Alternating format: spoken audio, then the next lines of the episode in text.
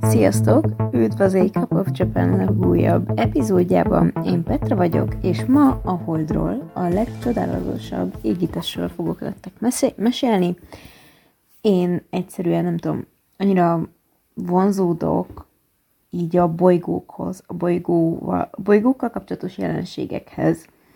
És így nagyon élveztem az, ennek az epizódnak a kis um, kutatását, és a kutatómunkát, amit ehhez végeztem. Remélem, hogy nektek is tetszeni fog.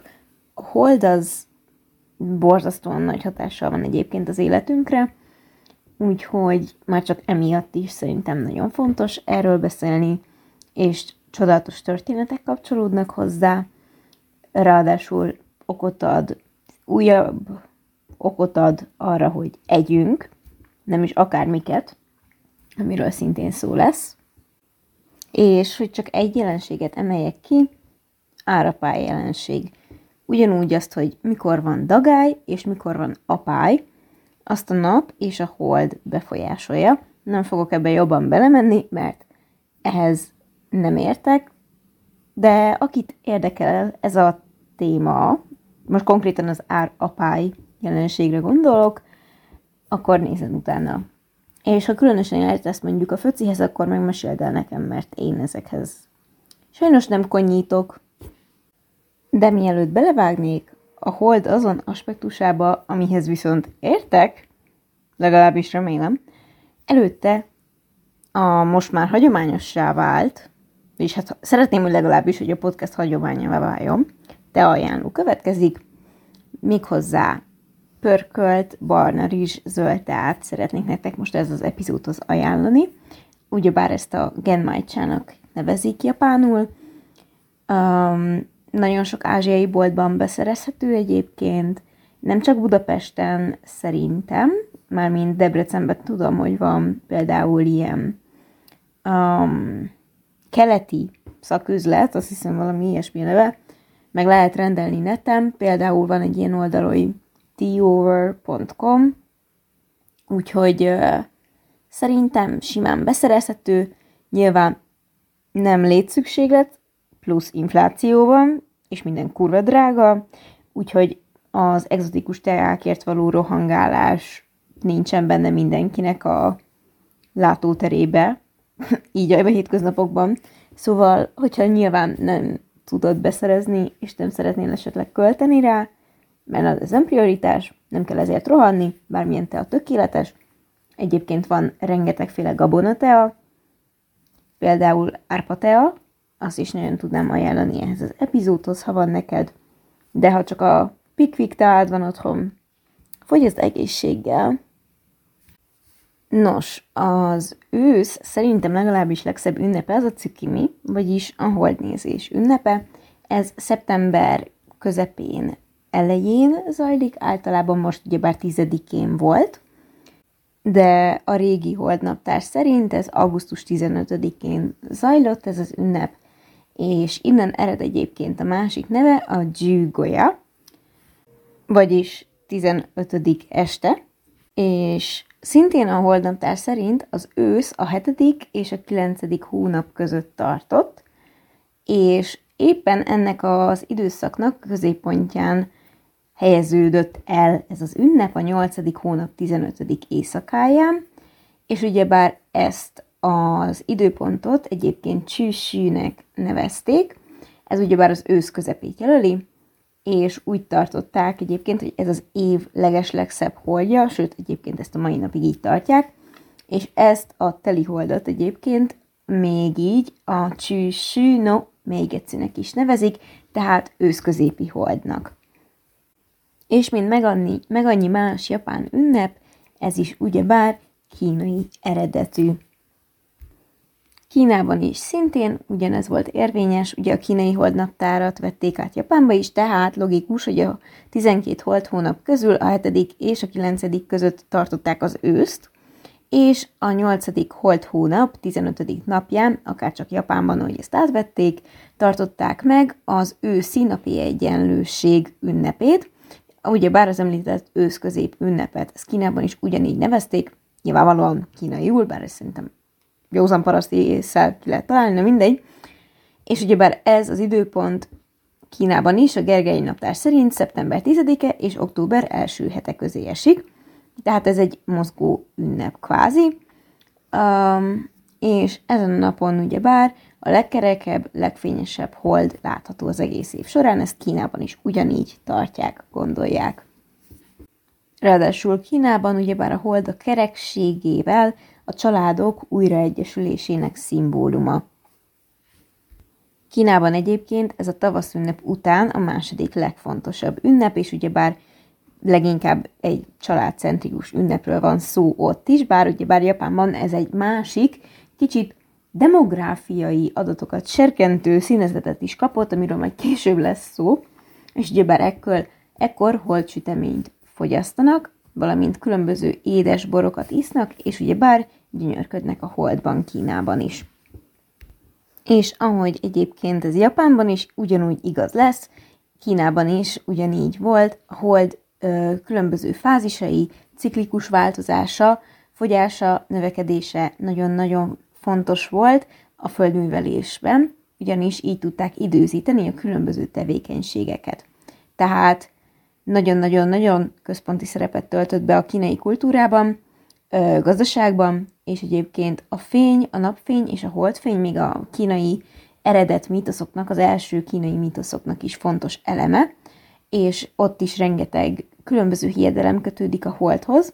Ilyen például az, hogy a nyulak a holdra nézve lesznek vemhesek, a nyúl egyébként egy emblematikus eleme a holddal kapcsolatos kultúrkörnek, illetve egy másik hiedelem szerint a hold hatására keletkeznek a kagylókban a gyöngyök, és ez, ez szerintem egy csodálatos elgondolás, úgyhogy bárki kitalálta annó, én nagyon remélem, hogy igaza van, ez, ez csodálatos. És ugye bár Kínában is a holdnak történő áldozatok bemutatása nagyon-nagyon régi hagyományra ö, hagyományt tudhat magának, olyasmikért tesznek felajánlásokat, például hogy jó ter- a jó termésért ugyebár a földművelésben, illetve hogy valamilyen pozitív irányba történő változást, vagy éppen a negatív változás elkerülését szeretnék bevonzani ezáltal, és például a mai napig a férfiak mondjuk a karrierjükben bekövetkezett pozitív fordulatért, családi harmóniáért áldoznak a holdnak, a nők pedig általában szerelemért és örökké tartó szépségért. És ez az ünnep borzasztó régre vezethető vissza, kb. az időszámításunk előtti 1600 és időszámításunk előtti 1046 közötti Shang dinasztia időszakában már ünnepelték, és a holdnak áldozva köszönték meg az évi termést. Áldozni pedig görög dinnyét, almát, szőlőt, datoját, gesztenyét, főt, szúja, babot, öt fűszeres magyarót, tarógyökeret szoktak, illetve füstülőket tesznek ki, az asztal közepére pedig egy nagy holtsüteményt, és mindig annyira vágják, ahány főből áll a család. És ugye bár a holdban való gyönyörködés után, imádkozás után elfogyasztják általában ezeket az ételeket is beszélgetnek az asztal körül összegyűlt emberek, és egyébként az imádkozó nők például nagyon sokáig a hold istennőjének, Changének mutattak be áldozatokat. És az egyik legfontosabb kínai legenda, ami a holdhoz kapcsolódik, ugyebár Chang-e legendája, őt egy hősies, mitikus király vette feleségül, és ez a király egy nap találkozott a nyugati paradicsom anya királynőjével, aki egy adag halhatatlanná tévő elixírt adott neki, de jó fej. Hazatérve pedig a király gondolkodóba esett, mit tegyen, megigya, nem akarta feleségét hátrahagyni, és így nem fogyasztotta el ezt a folyadékot, hanem átadta feleségének, hogy ő rendelkezzen vele, tegye el, majd később az egyik udvaronca meglátta az elixírt, és mindenképpen meg akarta szerezni.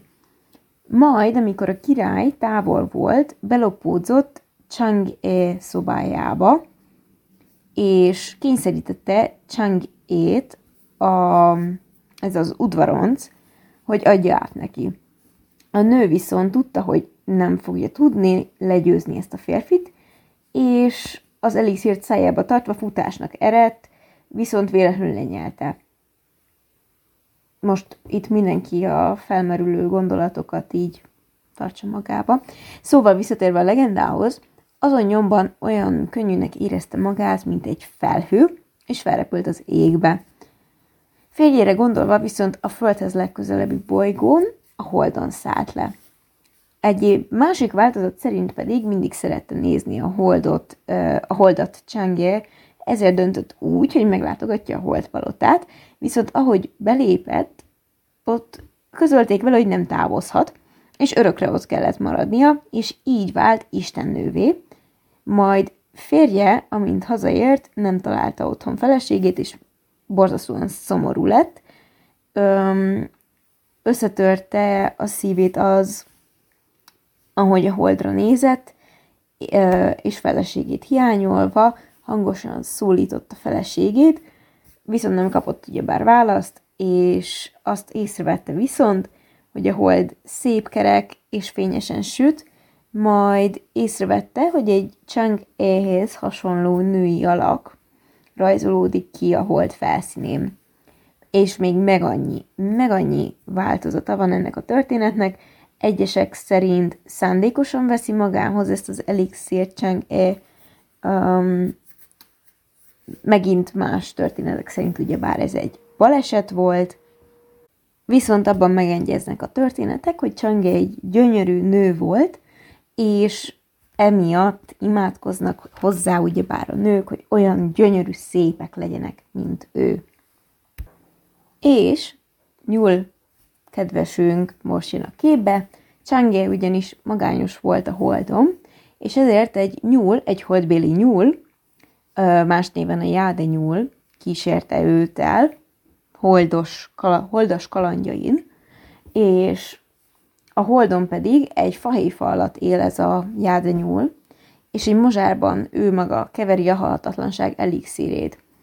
Az emberek pedig nem csak a jádenyulat, hanem a háromlábú varangyot, az úgynevezett csanbékát uh, is láthatják a Holdon, az őszközép ünnepén, és akár csak a jádenyúl, ő is egy mozsárban őrli az örök élet elixírjét.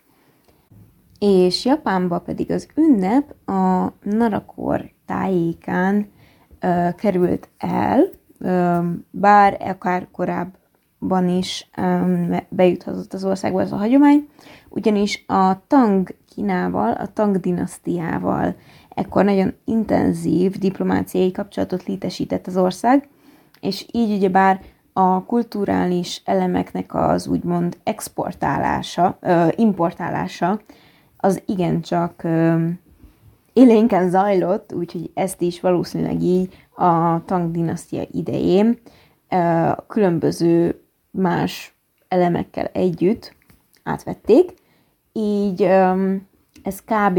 ugye a 8.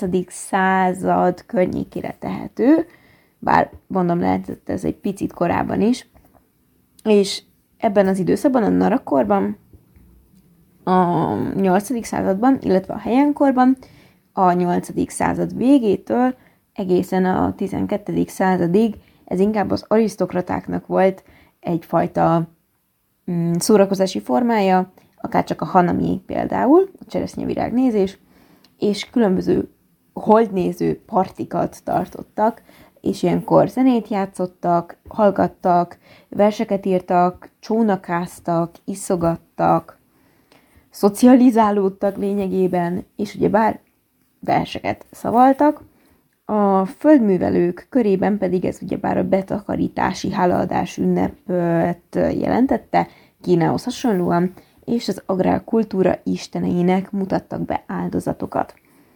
És a már sokat emlegetett Edo korszak, ugyebár aki már régebb óta, vagy mondjuk úgy, hogy több részt meghallgatott a podcastből, annak feltűnhetett, hogy az Edo korszak kb. minden egyes részben előjön. Ez ugyebár a 1603-tól 1868-ig tar- tartó időszak, amit lényegében így a japán újkornak neveznek, vagyis hát az újkor időszakában zajlik, maradjunk ennyiben, és ekkor virágzott a szamuráj kultúra, hiszen a szamuráj réteg vezette az államot, shogunátus, gondolom sokaknak megvan, és a popkultúra gyökerei is ide vezethetőek vissza. A köznép körében rengeteg minden elterjedt, ami korábban um, arisztokrata, mi? arisztokrata privilégiumnak számított, na csak kinyögtem.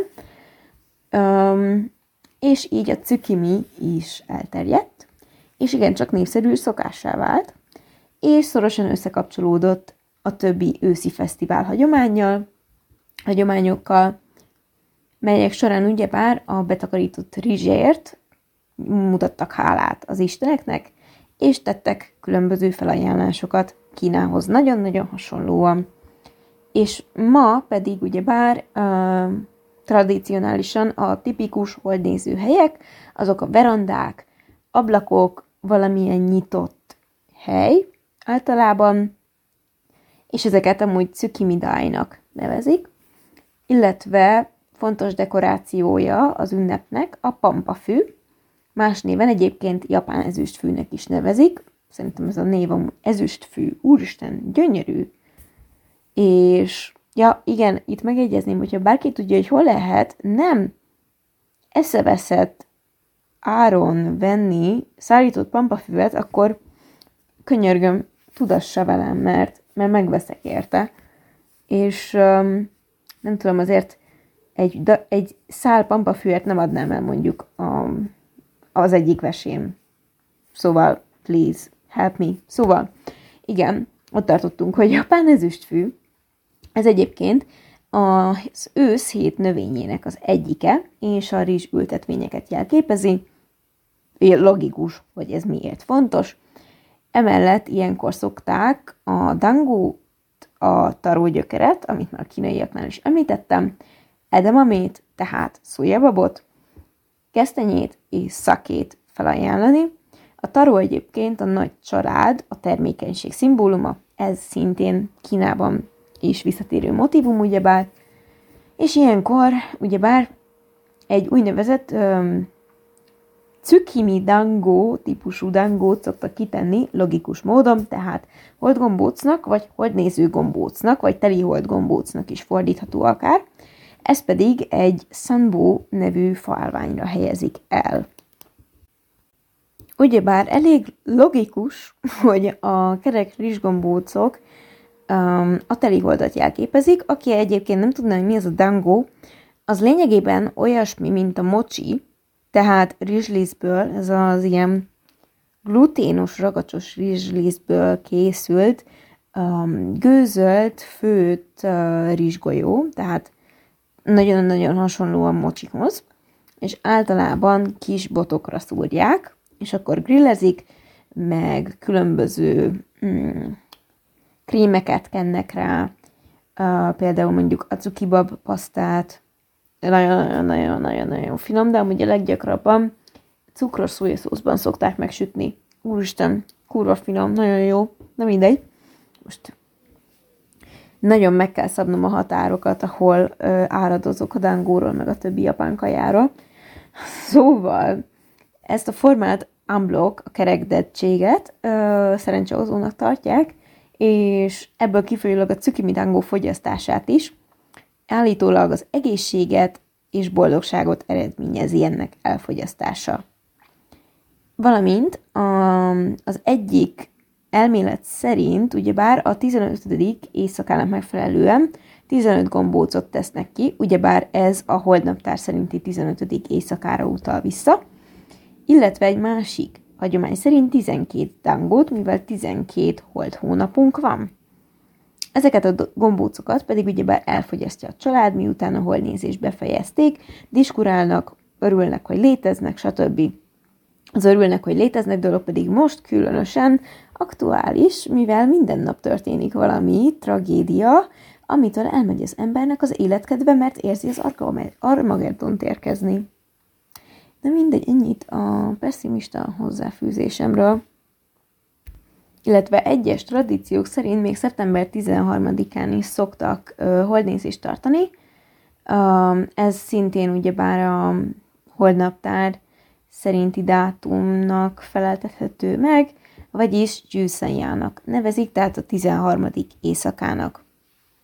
És mivel Japánról van szó, mindennek van egy neve, így annak is, amikor Cukimin kívül gyönyörködik az ember a holdban, gyönyör, vagy éppenséggel ezen az estén kívül nézegeti a holdat magának, ezt Katacukiminek nevezik, vagyis egy oldalú öm, holdnézésnek, ami rossz ómen és bal szerencsét hozhat. Amúgy az ilyenkor elfogyasztott ételek között még mindenképpen megemlítendő a cukimi szoba, ugyebár holdnéző szoba tészta, és cukimi udom, holdnéző udom, ugyebár ez az udom tészta, ez az ilyen kicsit vastagabb búzalízből készült tészta, a szoba pedig ugyebár ez a barnás hajdina tészta, mindkettő csodálatos étel, valamint jellegzetesen egy tojást ütnek bele, ami a holdat reprezentálja, és igen, ezt nyersen eszik. És uh, Japánban ez egyébként nagyon gyakori, például mondjuk főtrizsre is simán ráütnek nyersen egy tojás, szójaszósz kevernek rá és megeszik, de nyilván ez nagyon jó minőségű friss tojással nem probléma, szóval de mondom, hogy két pofára kell lenni a nyers tojás, de most miért ne? Ha eszel tojást, én speciál nem eszek tojást, mert mondjuk én semmilyen állati dolgot nem eszek, de hát váljék mindenkinek egészségére. És ez a tojás motivum egyébként visszatér modernebb változatban. Kicsit a kapitalizmus belenyúl szintén ebbe az ünnepbe, ugyanis a Meki és más nagy gyorsítelmi láncok, például a KFC, különböző cukimi tematikus menüket dob piacra, és egyébként a Mekis cukimi hamburgerben is egy tojás az, ami szimbolizálja a holdat. És most beszéljünk konkrétan egy kicsit a holdról, illetve Japán hold nyuláról. Általánosságban ugyebár rengeteg ázsiai kultúrában a holdat, meg egyébként nem csak ázsiai kultúrában, a holdat elég sok misztikusság elég nagy misztikusság lengi körül, és különböző elméletek ö, születtek róla, hogy mit is ábrázol, miért néznek ki azok a kráterek rajta úgy, ahogy ki mit lát bele, és ugyebár Ázsiában általánosságban nyulat szoktak, ugyebár Kínában és Japánban is, illetve a holdnaptárat használták évszázadokig Ázsia szerte, és ezért uh, Japánban egyébként 8, 1873-ig használták a holdnaptárat, miután áttértek a nálunk is használt Gergely naptára, és ugye bár a holdfázisokra és holdmozgásokra uh, alapozták ezt a naptárat, ugyebár említettem, a földművelés, termelés miatt ez nagyon-nagyon fontos volt, ez adta a ritmusát, és így abszolút, abszolút harmóniában éltek a holdal, és érzékel, és különösen ö, központi részét képezte az életüknek, és így ők még inkább meg tudták ezt fogalmazni, ö, meg tudták ezt jobban jeleníteni az életükben a holdnaptár használatával, hogy a hold energiái minket hogyan befolyásolnak. A hold nyúl egyébként az az az állat, amit ugye pár itt is belelátnak a, a hold felszínébe, ami kirajzolódik. Japánban ez az egyik legnépszerűbb mese, a Tsukino Usagi meséje, szó szerint ugyebár a hold nyula, és a képi világát nagyon sokszor megjelenítik, ugyebár nyilván így reklámokban is, um, általánosságban ezek az ilyen tradicionális, kulturális elemek, így mondjuk a népmesék is beívódtak a mi csodálatos fogyasztói világunkba. Lásd, Meki és KFC. És egyébként ez a mese még a popkultúrába is beívódott. Sailor Moon, szerintem ennyit bőven elég. Megemlítenem, ugyebár a főszereplőnek a neve Usagi Tsukino. Pontosabban Tsukino Usagi. Ugyebár az Usagi, az a nyúl, Tsukino, az ugyebár a Tsuki, hold, No, a kis birtokjel. Szóval, Tsukino Isagi, tehát hold nyula. Nagyon durva egyébként, mert nem is gondoltam, mikor néztem. Úgyhogy nagyon hihetetlen tényleg, hogy egy-két sorozat milyen mélységekben, milyen mélységei vannak egy-egy sorozatnak, ilyen kis apró nüansz dolgokban. Tehát lényegében a nyúl hamarabb lépett a holdra, mint maga Neil Armstrong, de felmerült a kérdés, hogy ez így hogy történhetett. Nos, a japán népmese szerint egy éjszaka a holdon élő ember koldusnak álcázva leszállt a földre. A holdon élő ember most itt egy ilyen isteni jelenség, kvázi, és történetesen összetalálkozott egy rókával, egy majommal, illetve egy nyullal, és ennivalót kért. A róka halat hozott neki egy patakból, a majom pedig gyümölcsöt a fákról, a nyúl viszont csak füvet tudott felajánlani, és nem olyan fajtát, aminek örül, hát az ember, ezért azt mondta a koldusnak, hogy rakjon tüzet, és amikor megtette, a lángokba vetette magát a nyúl, hogy felajánlja magát ennek a holdbéli emberkének. A nyúl nagy lelkűségétől meglepődve, meg gondolom a szuicid hajlamától is, a koldus visszaváltozott az ő valódi ényévé a holdbéli identitássá, emberé, és kihúzta a nyulat a tűzből. A nyúl jóságának tiszteletére pedig a holdbéli emberke visszavitte a nyulat magával a holdra, hogy vele éljem. Milyen jó fej! Most pedig, hogyha felnézünk a teliholdra, akár már így mi is megláthatjuk azt, hogy a nyúl ki körvonalozódik lényegében a hold krátereiből, és ő történetesen mocsit dagaszt, püföl. Ennek a cselekvésnek a pillanatát kaphatjuk el. Nyilvánvalóan, hogy ezt megszokhattuk, ennek is rengeteg változata van, kisebb-nagyobb különbségek vannak közöttük, és egyébként ez egy erősen buddhista hatá, ö, gyökerekkel rendelkező történet. A buddhista eredeti történet pedig ez a Játaka névre hallgat. A nyúlnak a társai változók, de a lényeg egyébként ugyanaz, mint amit korábban elmondtam, hogy az állatok egy tetszőleges csapata, öm, vegyes összetételű csapata, ha úgy tetszik, a telihold napján jótékonykodni szeretne, vagyis hát fog, ők még ezt nem tudják, és egy koldus járt arra, a a szerint, és mindegyikük felajánlott valamit ennek az embernek.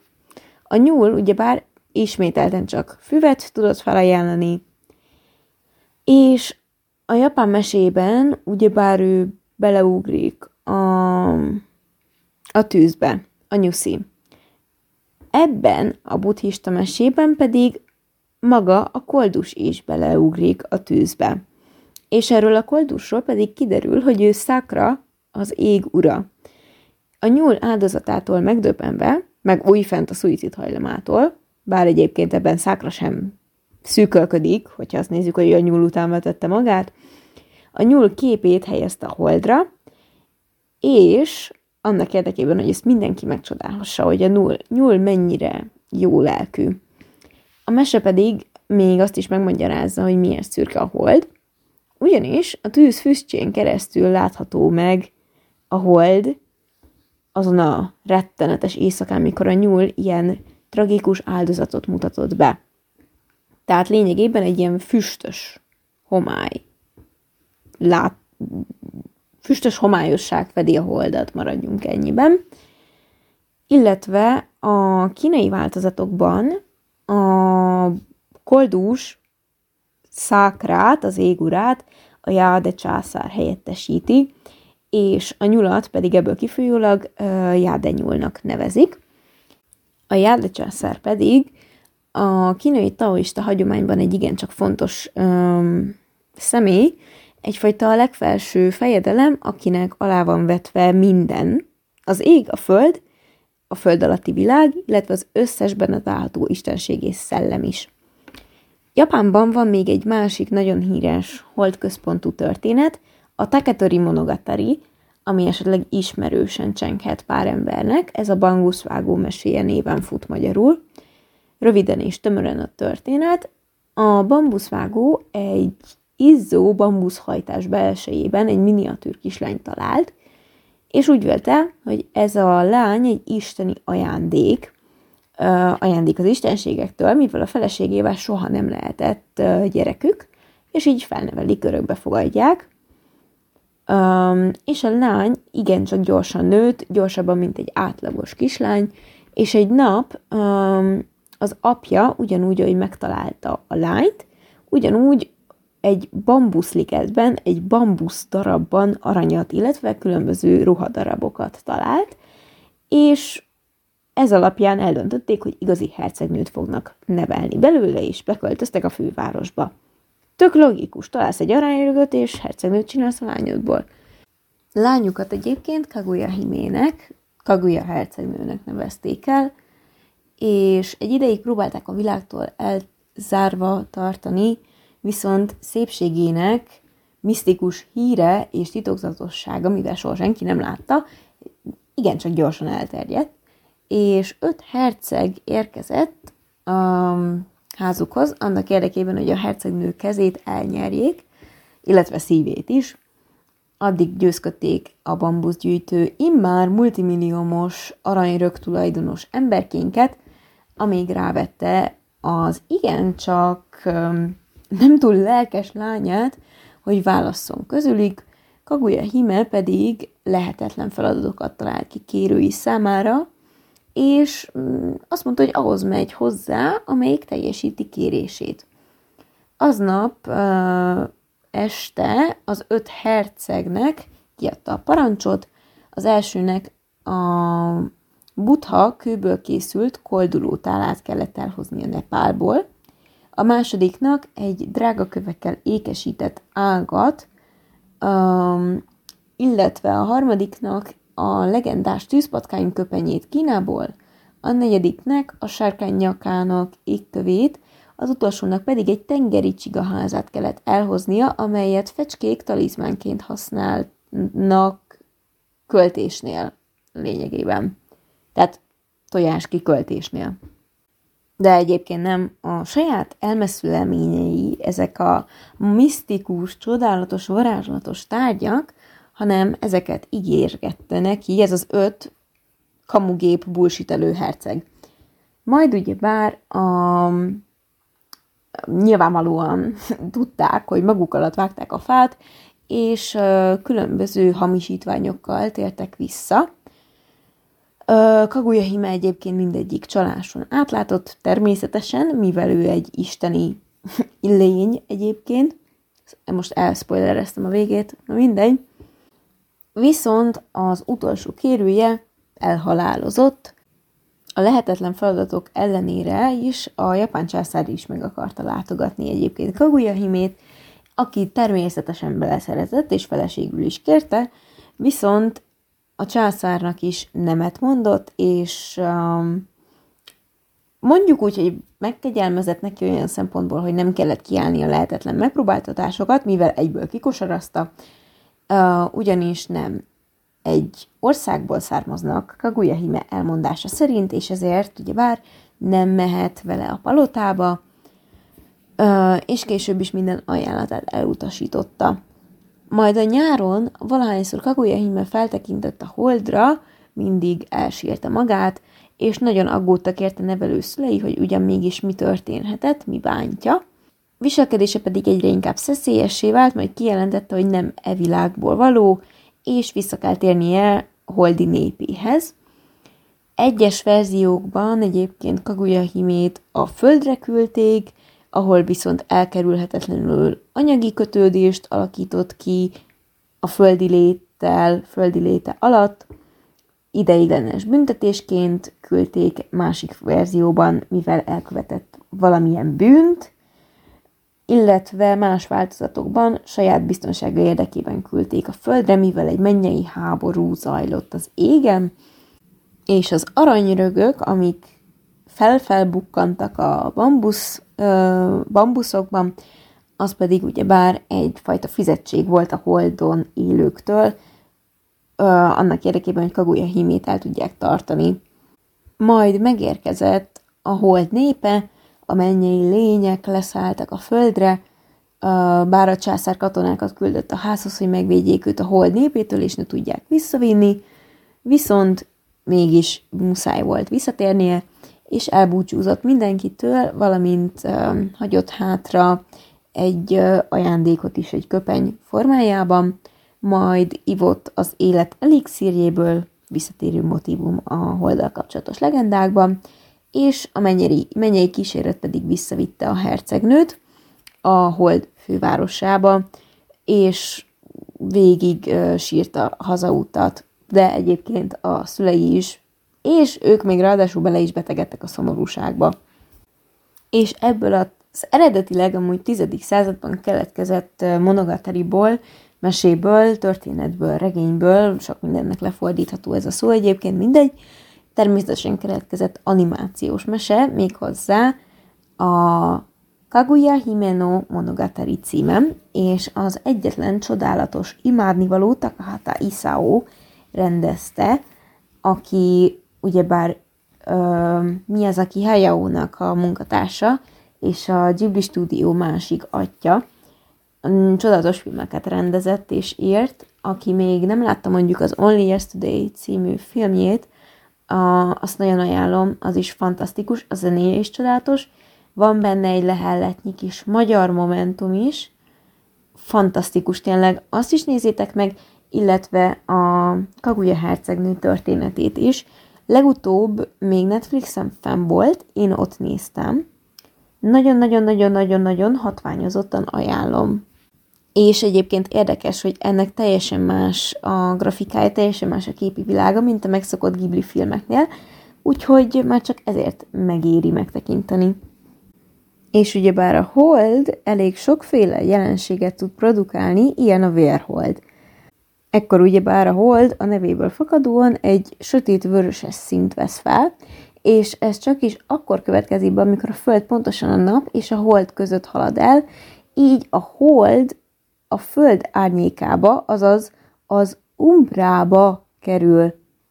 Nem vagyok ilyen okos, ezt nem magamtól szedtem, ne aggódjatok. Um, és a nap egyébként is csak készszögben tudja megvilágítani a hold felszínét, ennek köszönhető az, hogy narancsos-vöröses színűnek látszik, és hogy hogy jön ez Japánhoz? Nos, 2010-ben, 2010-es években tévesen elterjedt egy plegyka, természetesen Twitteren, a social médián, hol máshol, mi szerint azért kapta a vörös hold nevet, mert olyan piros, mint az eper. És itt jön be egy másik jelenség, a Strawberry Moon, tehát az eper hold, Japánul ez milyen meglepő, Strawberry Moon névre hallgat. Igen, teljesen japánosan. A Strawberry Moon ugyanaz, és egyébként ez nem hivatalos csillagászati szakkifejezés, hanem egy közkeletű indián hagyományra visszavezethető kifejezés, és ennek amúgy egyébként semmi köze a színhez, ahogy ez tévesen elterjedt Twitteren, az USA-ban élő úgynevezett Oibva törzs volt az, amelynek, amelynek köszönhető ez a kifejezés, um, ugyanis um, az, az a terület, ahol ők éltek, ezek az erdős területek, um, a vadászat egy kicsit nehézkesebbnek bizonyult, és a földművelés is, így az életüket lényegében a vadon termő bogyók és magvak gyűjtésével biztosíthatták, és a holdnak a neveit használták arra, hogy beazonosítsák, mikor gyűjthetőek be ezek a növények, és az eper hold ugye bár így az eper szüreti időszakára utal lényegében az ő kultúrájukban. Valamint más országokban más elnevezésekkel illetik. Európában van, ahol egyébként mészholdnak nevezik, vagy rózsás taliholdnak, valamint meg annyi más elnevezés van, valamint egy újabb formabontó asszociáció, ami a holdhoz köthető, egészen pontos az eperholdhoz, az pedig a sonka, ugyanis 2016-ban, amikor megcsodálható volt az eperhold, Twitteren sokan beszéltek arról, hogy milyen ijesztő hasonlóság vélhető felfedezni, milyen ijesztő hasonlóságot véltek felfedezni az eperhold és a sonka között az ilyen szeletelt ö, sonkákat, ilyen, nem tudom mi ez, gépsonkának hívják, azt hiszem. Na ilyet képzeljetek ide, ami ugyebár foltos. Foltos sonka, ez amúgy nagyon gusztustalanul hangzik, de mindegy. És ez egyfajta trend lett Twitteren, a japánok között legalábbis, hogy különböző képeket tettek közzé, ilyen szövegekkel, hogy ezek közül csak az egyiken látható az eperhold, és minden máson sonka van. És ugye így meg lehetett tippelgetni, hogy melyik a holdat imitáló húsdarab, és melyik a valódi, szóval egy igazi hot topic lett, ha úgy tetszik, az egyik twittet idézem, ez hashtag szuperhold ma este. És nem is akármilyen szuperhold, hanem egy korai nyári vöröses eperhold. Ez szerencsét hozó szuperhold, mely állítólag összehoz téged azzal, akit szeretsz. Egyébként ez egy csonka fekete alapon. Zseniális, szerintem. Hihetetlen. Olyan trendek vannak, állam leesik a szó minden értelmében. És a drága Twitter felhasználó rávilágított egy igen komoly mítoszra, vagyis hát hiedelemre, ami az Eperholthoz kapcsolódik, hosszabb beceneve, a lényeg, hát, hosszabb jelzője az, hogy a hold, amely megvalósítja a szerelmet, és a néphiedelem szerint, ha a szerelmeddel együtt meglátod az eperholdat, akkor a szerencsét fog hozni a szerelmi életedben, és igazából ismeretlen forrásból származik. Állítólag az eperhold tipikusan cuki szép neve és színe miatt asszociálták ezt a rózsaszín holdat a nagybetűs rózsaszín felhős lamúrral, és a Szigetországban egyébként így egyes vállalatok, cégek különböző romantikus, szerelmi beteljesedést célzó eseményeket tartanak, ami teljesen kölcsönös beleegyezésen alapul, és nem a másik fél beleegyezése nélküli szexuális interakciókat jelenti, ezt így lehet tisztázni mindenképpen. Szóval 2018-ban az oszakai óriás kerék üzemeltetői úgy döntöttek, hogy júniusban az Eperhold ünnepi alkalmára úgynevezett szerelmi beteljesülés mennyei, mennyei alkalmának páros jegyeit kezdték el árusítani, ennél jobban nem tudom lefordítani, méghozzá a szerelmesek szentföldjének holdjára, műholdjára, pontosabban az egyikre, ugyanis ez a szerelmesek Szentföldjének per Mekkájának műholdja kifejezés egy általános kifejezés azokra a különböző cégek és szervezetek által üzemeltetett és kezelt tipikus ö, randi helyszínekre, amelyek alkalmasak házassági ajánlatok megtételére, és mondjuk a szerelmiek beteljesítésére, és a kapcsolatok boldogabb átételére. Az idegenforgalmi ügynökség és más hatóságok pedig támogatást nyújtanak az ilyen helyek finanszírozásával és meglétével, ahhoz, hogy különböző, hát szó szerint regionális afférok jöhessenek létre, és a csökkenő születés szám ellen így igyekeznek harcolni, hogy ilyen szerelmesek megkája randi helyszíneket létesítenek, ahol ugyebár próbálják gerjeszteni a szenvedélyeket, a szenvedélyek viharát próbálják el, elhozni ezek a helyek. A, hát kisebb-nagyobb sikerrel, mivel még mindig csökken a népesség az országnak, és azért is van benne egy kicsit ez a demográfiai buzdítás és bátorítás, mert nem kifejezetten mindig a szerelmeseket, a szerelmes párokat célozzák be ezekkel, hanem mondjuk a viszonzatlan vagy plátói érzéseket táplálókat is, akiket próbálnak arra buzdítani, ugyebár, hogy meggyónják, megvallják érzéseiket, aztán hát, ha besikerül, egy-két ilyen demográfiai adatot serkentő tényező is majd a képbe, és ugyebár a tipik marketing, marketing szöveg pedig az, hogy az eperholdat figyelve évente egyszer ez a misztikus, eperszínű hold majd erőt és boldogságot fog elhozni az adott egyénnek. Egyébként maga az általános telihold is ugyebár ö, úgy tartják, hogy szerencsét hoz a szerelemben, például egyes kultúrákban egyébként a terhes hasat és a gyermekádást jelképezi, valamint a teljes életet szimbolizálja, illetve hogy bár a kínai kultúrában említettem már a családot, Nyilvánvalóan a női termékenységgel a hold erősen kapcsolódik, hiszen a női ciklusra is erőteljesen hat a hold, nagyon sokaknak szinkronban van a holddal is, és nagyon sokan érzékenyek a, a holddal kapcsolatos jelen, jelenségekre, a holdfogyatkozásokra. Egyébként olyat is olvastam, hogy például a középkori Németországban a zsidók csak teli holdkor házasodtak, ez szerintem nagyon érdekes.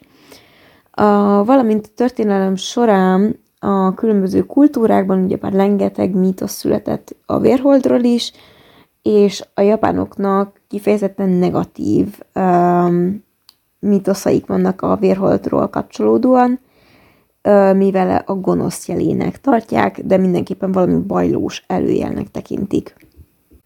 Kivétel persze ez volt az Eperhold, ami ideális a szerelmed megvallására ezek szerint. Nos, hát ennyi lett volna ez a holdcentrikus epizód. Egyetek sok holdsütit ennek örömére. Tudja, hogy rengeteg helyen le van akciózva egyébként. Már most, mivel már véget ért az őszközépi ö, ünnep, mire kijön ez az epizód, és csodáljátok meg mindenképpen az az életelixírt, köpülő nyulat, vagy hogyha japán szemszögből nézzük a mocsit dagasztó nyulat, majd, hogyha legközelebb éjjel feltekintetek az égre, és találkozunk két hét múlva a következő epizódban, még több, remélhetőleg izgi témával. Úgyhogy puszi nektek, vigyázzatok magatokra!